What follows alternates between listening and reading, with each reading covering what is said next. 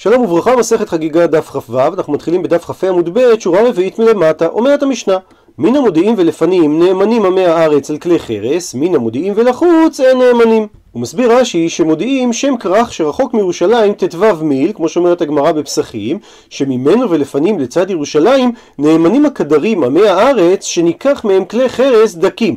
והמילה דקים הכוונה קלים, כגון קדרות, כוסות וקיתוניות, למה? כי אי אפשר בלא הם שהרי בירושלים, כמו שתאמר הגמרא בהמשך, אין עושים כבשנות מפני העשן, לא לסיד ולא לקדרות. דהיינו, היו שומרים בירושלים על איכות הסביבה, ולפיכך האמינום לאותם עמי הארץ שלא לגזור עליהם שיהיה אסור להשתמש בכלים שלהם, והסיבה שאין גוזרים גזירה על הציבור כאשר אין רוב הציבור יכולים לעמוד בה. אז ברדיוס של 15 מיל מירושלים, חכמים לא גזרו על כלי חרס דקים שקונים אותם מעם הארץ כדי שניתן יהיה להשתמש בהם בירושלים. צריך להסביר שאנשים היו צריכים לבשל בירושלים את קורבנות השלמים וכאשר אתה מבשל את קורבן השלמים הרי קדושה של הקורבן נבלעת בתוך הכלי ואז צריך לעשות לו הגעלה ולכן הדרך הפשוטה ביותר הייתה להשתמש בכלי חד פעמי שזה כלי חרס. הוא מפרט את המשנה כיצד.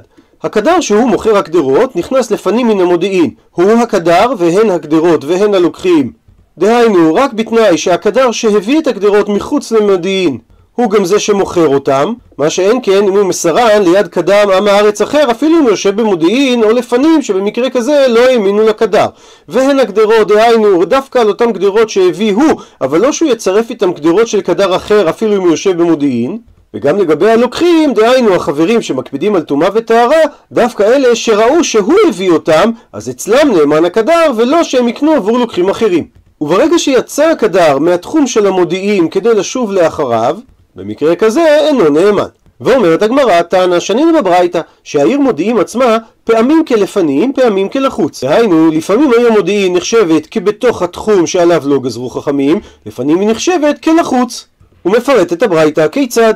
קדר יוצא וחבר נכנס זה נחשב כלפנים, אבל אם שניהם נכנסים, הפכנו דף, או שניהם יוצאים, זה נחשב כלחוץ. הוא מסביר רש"י, כאשר הקדר יוצא מלפנים מן המודיעין והוא נכנס לעיר מודיעין עצמה, והחבר בא מחוץ למודיעין ונכנס למודיעין עצמה, הרי זה נחשב כלפנים, ואז מותר לקח ממנו שהרי הקדר לא יחזור עוד לאחוריו לכיוון ירושלים, ואם לא עכשיו ייקח ממנו החבר, אז מתי ייקח ממנו? אבל במקרה ששניהם נכנסים מחוץ למודיעין ומגיעים לתוך הכרך, אז במקרה כזה זה נחשב כלחוץ, ולכן צריך להמתין החבר עד שייכנסו שניהם מן הכרך ולפנים. אותו דבר, אם שניהם יוצאים מחוץ לתחום, אז הואיל והם כבר מצאו אחד את השני לפנים, ושם לא לקח החבר ממנו את הכלים, אז לא ייקח עוד. ומוסיף רש"י, כל שכן במקרה שהקדר נכנס והחבר יוצא, שהרי הואיל וסוף סוף הקדר הולך להיכנס לתחום של לפנים, אז אנחנו מטריחים את החבר לחזור ולקחת ממנו בפנים. נסכם את המקרים על התרשים. אם הקדר יוצא והחבר נכנס, מותר לקחת בתוך העיר מודיעין עצמה. אם שניהם יוצאים או שניהם נכנסים, אז העיר מודיעין נחשבת כלחוץ, ואותו דבר גם במקרה שהקדר הוא זה שנכנס, והחבר הוא זה שיוצא, שאנחנו מגדירים את העיר מודיעין כלחוץ. אמר על כך אביי, אף אנא נמי תנינא, שנינו את הדבר גם במשנה. שכך מדייק אביי, כתוב שהקדר שמכר את הקדרות ונכנס לפנים מן המודיעין, שהוא נאמן. טעמה מדייק אביי, דלפנים מן המודיעין, זו הסיבה שהוא נאמן. אה, אבל אם הוא נמצא במודיעין גופה, בעיר עצמה, הוא כנראה לא נאמן. אבל, עם הסיפה, תראה מה כתוב בסיפה של המשנה, שאם הוא יצא מהעיר מודיעין אינו נאמן, וכאן ניתן לדייק הפוך. המודיעין גופה, מודיעין העיר עצמה, הוא כן יהיה נאמן. ולכאורה יש סתירה בין הרישא לסיפה, אלא מוכיח אביי, לאו שמע מינה. האם לא בהכרח כך צריך להסביר? כאן בקדר יוצא וחבר נכנס, כאן בששניהם יוצאים או שניהם נכנסים שמע מינה. וזה תואם לדיוק של הברייתא. וממשיכה הגמרא טענה שנינו בתוספתא נאמנים בכלי חרס הדקים לקודש שמה שאמרה המשנה שנאמנים מן המודיעין ולפנים הם לא נאמנים על כל כלי חרס אלא דווקא כלי חרס דקים וכפי שכבר אמרנו דקים הכוונה קלים ולא כבדים והסיבה כי אי אפשר להסתדר בלעדיהם אבל כלי חרס גסים, דהיינו כבדים כגון חבית ליין, על כלים כאלה הם לא נאמנים אלא בתוך ירושלים. וכל זה כמובן כדי להשתמש בהם לקודש אבל לא לתרומה. ועל ההגדרה של מה נחשב כלי חרס דק, יש מחלוקת המוראים. אמר יש לקיש והוא שניטלים בידו אחת, ורבי יוחנן אמר אפילו שאין ניטלים בידו אחת. ומחלוקת נוספת באותו עניין אמר יש לקיש, לא שנו אלא הרקנים, אבל אם הכלים הללו מלאים לא. שהרי אם יש משקה של חולין של עם הארץ בתוך הכלי, הרי המשקה טמא וממילא גם הכלי טמא. ורבי יוחנן לעומת זאת אמר, אפילו כאשר הכלים מלאים, ואפילו כאשר אף יקרסותו לתוכו. דהיינו, גם כאשר הכלים מלאים משקים של עם הארץ והם טמאים, שהמשקים האלה אינן של קודש, לכן הוא לא נאמן עליהם, וגם כאשר אפיקרסותו, דהיינו הסודר שלו נמצא בתוך הכלי, וחכמים גזרו עליו שהוא טמא מדרס, אפילו במקרה כזה הקלו חכמים שעם הארץ נאמן לומר שהכלי טהור לקודש. ואמר על כך רבא, ומודה רבי יוחנן במשקים עצמם שהם טמאים. למרות שהכלי עצמו טהור, ואל תטמע על הדבר. כל דברי חכמים ככן, שהרי יש משנה במסכת אוהלות שאומרת, כאשר הלגין מלא משכין, הלגין טמאים טומאת שבעה ומשכין טהורים. ושם מדובר על בית שבקומה התחתונה יש מת, ויש ערובה שמחברת בין הקומה הראשונה לקומה השנייה, ועל פי הערובה יש קדרה של כלי חרס. אז כלי שטף, דהיינו, כלים שאפשר להטביל אותם ולתאר אותם, שנמצאים בקומה השנייה, הם טמאים טומאת שבעה, אבל המשקים שנמצאים בתוך הכלים הללו טהורים. ואומרת המשנה, הגבאים שנכנסו לתוך הבית, מדובר על גבאים ישראל שעובדים עבור המלך הנוכרי כדי לגבות מישראל מס גולגולת וארנונה. אז אם הם נכנסו לתוך הבית כדי לעשות הוצאה לפועל, לאבות אבותו, וכן גנבים שהחזירו את הכלים, שהם גנבו מתוך הבית, הרי הם נאמנים לומר לא נגענו. דהיינו שהם לא נגעו ממה שנמצא בתוך הכלי, ולכן לעניין קודש בלבד הם נאמנים, אבל לא לתרומה. הוא מביא רש"י תוספתא ששם הדבר מפורש. הגבאים שנכנסו לתוך הבית נאמנים על טהרת חטאת ואין נאמנים על טהרת תרומה. ושם מדובר על חטאת שהיא בשר קודש ולא על אפר מי חטאת. דין נוסף אומרת המשנה ובירושלים נאמנים עמי הארץ על הקודש ובשעת הרגל הם נאמנים אף על התרומה. מקשה הגמרא אורמיני סתירה בין מקורות תנאיים, שיש משנה במסכת טהרות שאומרת, הגבאים שנכנסו לתוך הבית, הבית כולו טמא, מה שאומר שכל כלי הבית טמאים, כי יש חזקה שאותם גבאים עמי הארץ ממשמשים בכל הכלים. וזה סותר לכאורה את מה שאמרה המשנה שהם נאמנים לומר לא נגענו בכלים. מתרצת הגמרא לא קשיא הדאיכא נוכרי בעדיו, הדלקא נוכרי בעדיו. כאשר יש נוכרי איתם, הם לא נאמנים לומר לא נגענו, כי הוא מסתכל ומשגיח שהם יחפשו היטב בכל הבית. ועל זה אמרה המשנה בטהרות, שהבית כולו טמא. אבל המשנה שלנו שאמרה הנאמנים לומר לא נגענו, דיברה כאשר הם באים לבד ולא עם נוכרי. והוכחה להסבר הזה דתנן שכך שנינו במסכת טהרות. אם יש נוכרי עמהם נאמנים לומר לא נכנסנו, אבל אין נאמנים לומר נכנסנו אבל לא נגענו. זאת אומרת שבמקרה שהם נכנסו יחד עם הנוכרי, אנחנו לא מאמינים להם שהם לא נגעו. ושואלת הגמרא, וכי איכא נוכרי בעדיו, מהי הווי? וכאשר יש נוכרי איתם, מה הסיבה שהם לא נאמנים?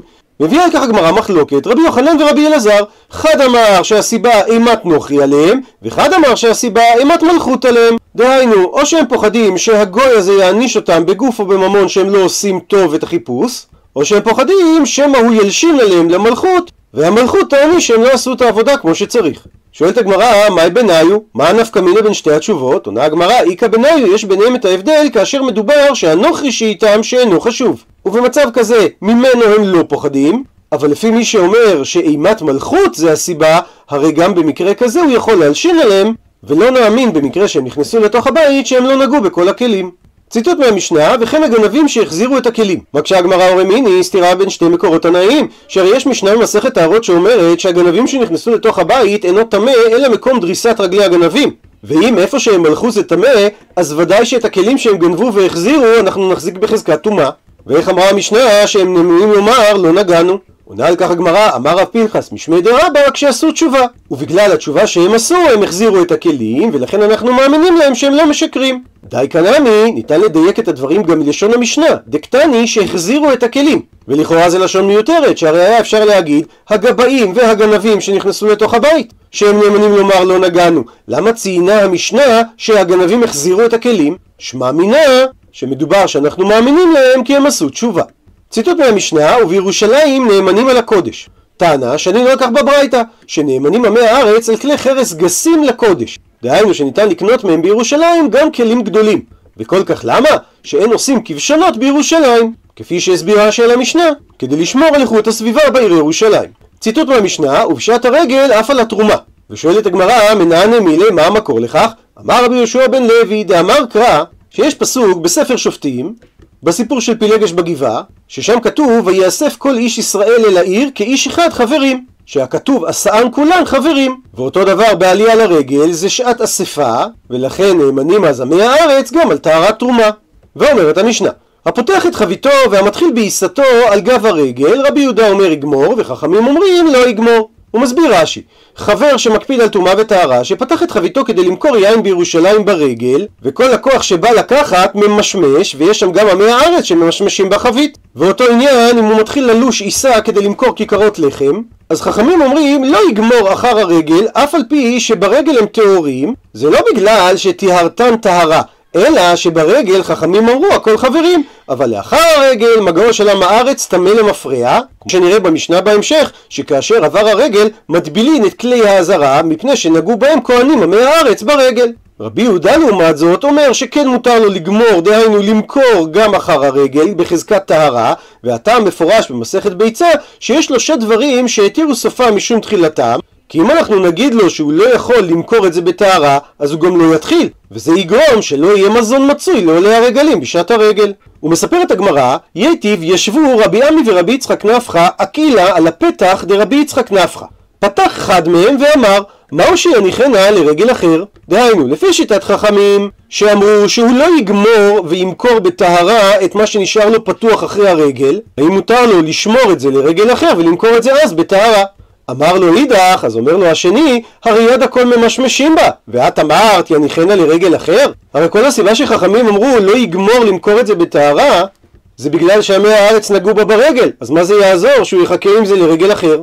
אמר לי, עונה לו, את או עד העידנא עליו יד הכל ממשמשים בה? האם עד עכשיו כל ימי הרגל לא משמשו בה גם עמי הארץ? ובכל זאת, התרת למכור את זה בטהרה ברגל? אמר לי, עונה לו חברו, הכי אשתא, מה אתה משווה? בישלמה עד העידנא, נוח לי להבין שעד סוף זמן הרגל אפשר למכור את זה בטהרה, כי טומאת עם הארץ ברגל רחמנא תיארה.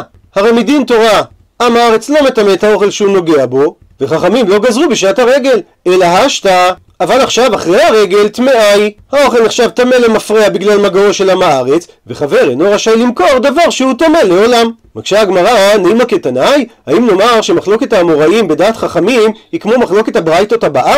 דתני חדא, שברייתא אחת אומרת יניחנה לרגל אחר, ותניא אידך, וברייתא אחרת אומרת לא יניחנה לרגל אחר. מה אליו, תנאי? האם לא בזה נחלקו התנאים? והרי הדבר לא מסתבר שהאמוראים יחלקו באותה מחלוקת שנחלקו תנאים לפניהם. מתרצת הגמרא, לא זו המחלוקת, הדקתני יניחנה, הברייתא שאומרת יניחנה לרגל אחר זה רבי יהודה, והדקתני והברייתא שכתוב בה לא יניחנה לרגל אחר זה שיטת רבנן. מקשה הגמרא ותסברה, נראה לך להסביר שמה שאמרנו בברייתא יניחנה זה שיטת רבי יהודה? אה, רבי יהודה יגמור כאמר, הרי רבי יהודה התיר למכור את זה מיד אחר הרגל.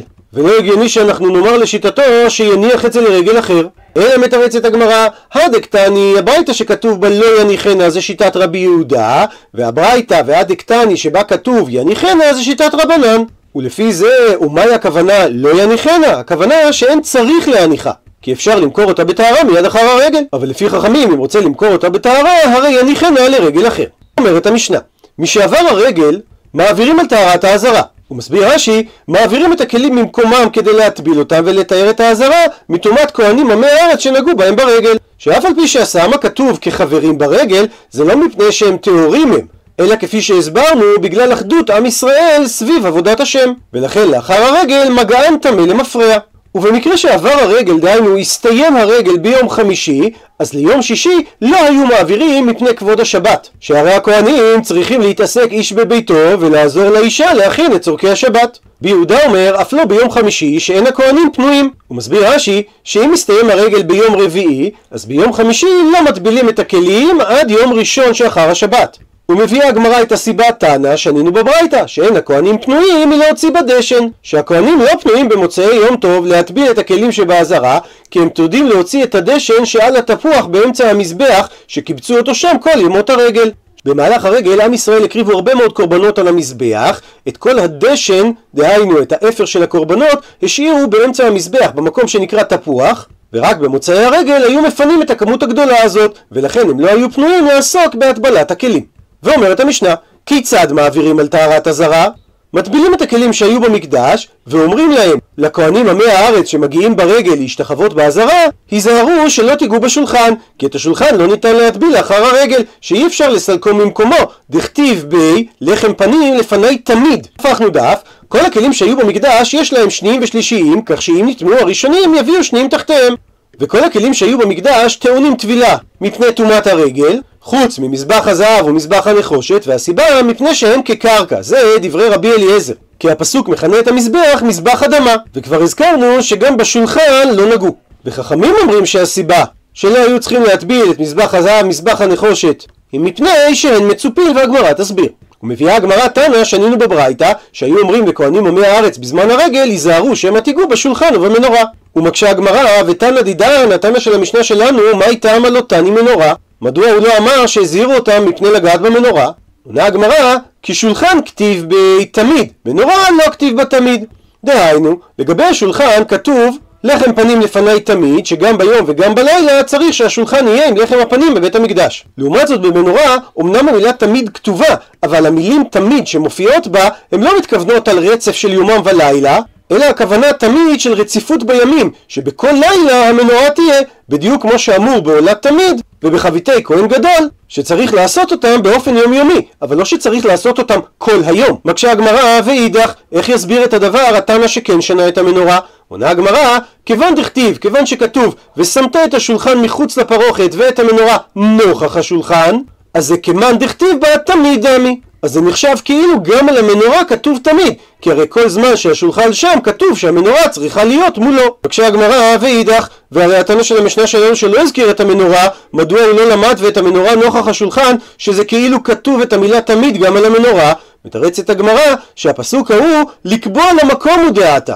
הוא בא כדי להגדיר מה המקום הפיזי שצריך לשים את המנורה. וממשיכה הגמרא ומקשה, וטיפו כלי דכלי עץ העשוי לנחת הוא, וכל כלי עץ העשוי לנחת לא מטמא. מדוע הזהירו את הכהנים עמי הארץ לא לגעת בשולחן? הרי גם אם הם היו נוגעים בשולחן לחם הפנים, השולחן לא היה נטמע, שהרי הוא עונה להגדרה של כלי עץ העשוי להיות מונח במקום אחד, וכלי כזה לא מקבל טומאה. ומה היא טעמה? מה הסיבה שכלי כזה לא מקבל טומאה? דומיה דשק בעינן. צריך שהוא יהיה דומה לשק. שלעניין טומאה הוקשו כלי עץ לשק, שכתוב כל אשר ייפול עליו מהם במותם יטמע, מכל כלי עץ או בגד או אור או שק. אז יש השוואה בין כל הכלים לבין שק. מה שק מיטלטל מלא וריקם, אף כל כלי שמקבל טומאה הוא צריך להיות מיטלטל גם מלא וריקם. יוצא דופן זה דבר העשוי לנחת שהוא לא מיטלטל מלא וריקן. ולכן למשל כלי עץ שמחזיק כמות של 40 שאה בלח שזה קוריים ביבש אז אף על פי שניתן לטלטל אותו כאשר הוא ריק הרי לא ניתן לטלטל אותו כאשר הוא מלא שהרי אם יטלטלו אותו כאשר הוא מלא הוא יישבר מהכובד ולכן כלי כזה ובדיוק באותו אופן שולחן לחם הפנים לא מקבלים טומאה מתרצת הגמרא, היי נמי, את שולחן לחם הפנים כן היו מטלטל מלא ורקמו, כדרש לקיש, דאמר ריש לקיש, מאי דכתיב נקרא בפנים, ושמת אותם שתי מערכות שיש המערכת על השולחן הטהור לפני אדוני. ודרש יש לקיש מזה שכתוב השולחן הטהור מכלל שיש פעמים שהוא טמא, ועמי, מדוע? הרי זה כלי עץ העשוי לנחת הוא ואינו מקבל טומאה. אלא דרש ריש לקיש שזה מלמד שמגביהים אותו ומראים בו לעולי רגלים כדי להראות להם את לחם הפנים ואומרים להם ראו חיבתכם לפני המקום סילוקו כסידורו. אמר רבי יהושע בן לוי נס גדול נעשה בלחם הפנים כסידורו כך סילוקו שנאמר כאשר דוד פורח מפני שאול ומגיע לנוב עיר הכהנים שנתנו לו לאכול מלחם הפנים שכתוב וייתן לו הכהן קודש כי לא היה שם לחם כי אם לחם הפנים המוסרי מלפני אדוני לשום לחם חום ביום ילקחו שהיו שמים את לחם הפנים משבת עד שבת הבאה והנס היה שהוא היה חם ביום ילקחו מעל השולחן או לפי תוספות שהנס היה שהוא היה רך ואת זה היו מראים לעולי הרגלים, ואם כך זה אומר ששולחן לחם הפנים הוא לא כלי עץ עשוי לנחת, כי היו מטלטלים אותו ברגלים. מקשה הגמרא על ריש לקיש וטיפוק משום ציפוי. מדוע אתה לא אומר ששולחן לחם הפנים מקבל טומאה אפילו אם הוא עשוי לנחת, שהרי הוא מצופה מתכת, וכלי מתכת לא הוגשו לשק? דעתנן שהרי שנינו במסכת כלים שהולכים אחרי ציפוי. שאומרת שם במשנה, השולחן שמשמש להנחת כלים עליו והוא נטמע, והדולפקי, שזה כיסא מתקפל מכוסה אור, שגם בו היו משתמשים להניח עליו כלים, שנפחתו, דהיינו שהם נשברו, או שחיפן בשיש, וכך הוא הפך אותם להיות ככלי אבנים שלא מקבלים טומאה, אבל, ושיער בהם מקום הנחת כוסות, שנשאר מקום שניתן להניח עליו כוסות, עדיין מהחומר הישן, או שלא נשבר הכל, או שהוא לא חיפה את הכל. אז במצב כזה זה עדיין טמא, שעדיין ראוי הכלי למלאכתו הראשונה. רבי יהודה אומר שצריך מקום יותר גדול מהנחת כוסות, שיהיה בו גם מקום הנחת החתיכות. דהיינו, לפי תנא קמא מספיק שיישאר מקום של הנחת כוסות כדי להגדיר שהשימוש הראשוני עדיין קיים, לעומת זאת, רבי יהודה אומר שצריך מקום יותר גדול, לא רק להנחת כוסות, אלא גם להנחת חתיכות לחם ובשר. אבל אם לא נשאר מקום כזה, זה אומר שזה לא השולחן המקורי. זאת אומרת שאנחנו הולכים אחרי ציפוי השיש. אפילו כדי להקל, אז כל שכן שנלך אחרי הציפוי להחמיר. ואם כך, לחם הפנים שהוא מצופה בזהב שזה מתכת צריך להיות טמא, אפילו אם הוא כלי עשוי לנחת. אלא מה? וכי תימא אולי תאמר שאני עצי שיטים דחשיבי ולא בתלי? הרי השולחן היה עשוי מעצי שיטים, אולי הם יותר חשובים מציפוי הזהב ולכן הם לא בטלים אגב הציפוי? התירוץ הזה מסתדר רק הניחא לריש לקיש, דאמר שלא שנו את הדין במשנה במסכת כלים, אלא בכלי סלגים הבאים ממדינת הים, שהם עצים זולים. אבל בכלי מסמים, שהם עצים יקרים, לא בתלי. הרי הם לא בטלים אגב הציפוי, אז לפי ריש לקיש שפיר. לכן ניתן לומר ששולחן לחם הפנים לא בטל אגב הציפוי שלו. אלא לרבי יוחנן דאמר שהמשנה במסכת כלים דיברה אפילו בכלי מסמים נמי בתלי שגם בעצים יקרים הם בטלים והולכים אגב הציפוי אז מה איכא למימר? מה יש לומר לשיטתו? הרי שולחן לחם הפנים צריך לקבל טומאה בגלל הציפוי שלו וכי תימא ואולי תאמר שיש עוד הבדל לגבי הציפוי כאן בציפוי עומד, כאן בציפוי שאינו עומד שרק אם הציפוי עומד, דהיינו מחובר לכלי, אז הוא בטל. אבל אם הציפוי אינו עומד, דהיינו לא מחוזק במסמרים יפה לכלי, אז הכלי לא בטל לציפוי, ולפי זה נאמר שלחם הפנים לא בטל לציפוי שלו כי הוא לא עומד לגביו. אבל הניתן לומר כך, שהרי הבר מיני כך שאל ריש לקיש מרבי יוחנן. מתי כלי מקבל את דין הציפוי שלו? האם זה דווקא בציפוי עומד או גם בציפוי שאינו עומד? ושאלה נוספת שהוא שאל, האם זה דווקא בציפוי כזה בחופה את לב זבב או בשאינו חופה את לב זבב? דהיינו, האם הציפוי צריך לעשות שפה לשולחן סביב, או שגם במקרה שהוא לא מכסה את כל מסגרת השולחן? ואמר לו על כך רבי יוחנן, לא שנה בציפוי עומד ולא שנה בציפוי שאינו עומד, לא שנה בחופה את לב זבב ולא שנה בשאינו חופה את לב זבב, שבכל מקרה הולכים אחרי הציפוי. ואם כך עדיין קיימת השאלה, מדוע שולחן לחם הפנים לא יהיה טמא אגב ציפוי הזהב שלו. אלא מתרצת הגמרא שאני שולחן, הפכנו דף דרחמנא קרעי עץ, שהתורה הגדירה אותו כעץ אפילו כשהוא מצופה. וכתיב שהרי כתוב פסוק ביחזקאל המזבח עץ שלוש אמות גבוה ואורכו שתיים אמות ומקצועותיו לא ואורכו וקורותיו עץ וידבר אליי זה השולחן אשר לפני אדוני. ואגב שהבאנו הפסוק שואלת עליו הגמרא מדוע הנביא פתח במזבח וסיים בשולחן? שהרי בהתחלה כתוב המזבח עץ ובסוף כתוב זה השולחן עונה הגמרא, רבי יוחנן וריש לקיש דאמרת רבה היו שאמרו שניהם בזמן שבית המקדש קיים, מזבח מכפר על אדם על ידי הקורבנות שהוא מביא. עכשיו שאין בית המקדש קיים, שולחנו של אדם מכפר עליו שבמקום הקורבנות הוא נותן מאכלים להכנסת אורחים. עד לכאן דף כ"ז. למעוניינים בהרחבה ראינו בהתחלה את המשנה שמדברת על הקדרים שבאים מלפנים ומבחוץ. והשימוש במילה קדר נפוץ אפילו במשחקי ילדים כמו בשיר הפנס בודד, היה היה פנס בודד בקצה שכונה, הוא העיר את ילדותנו הקטנה, הוא העיר את משחקי המחבואים, ולאורו היו הקדרים באים. קדרים באים זה משחק ילדים שמהווה סוג של תופסת, בו מי שנתפס מצטרף לתופסים. מה מקור השם קדרים?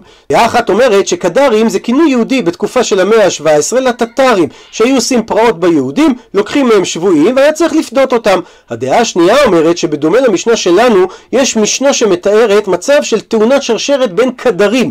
הקדרים והזגגים שהיו מהלכים זה אחר זה, נתקע לראשון ונפל, נתקע לשני בראשון והשלישי בשני, ראשון חייב בנזקי שני, ושני חייב בנזקי שלישי.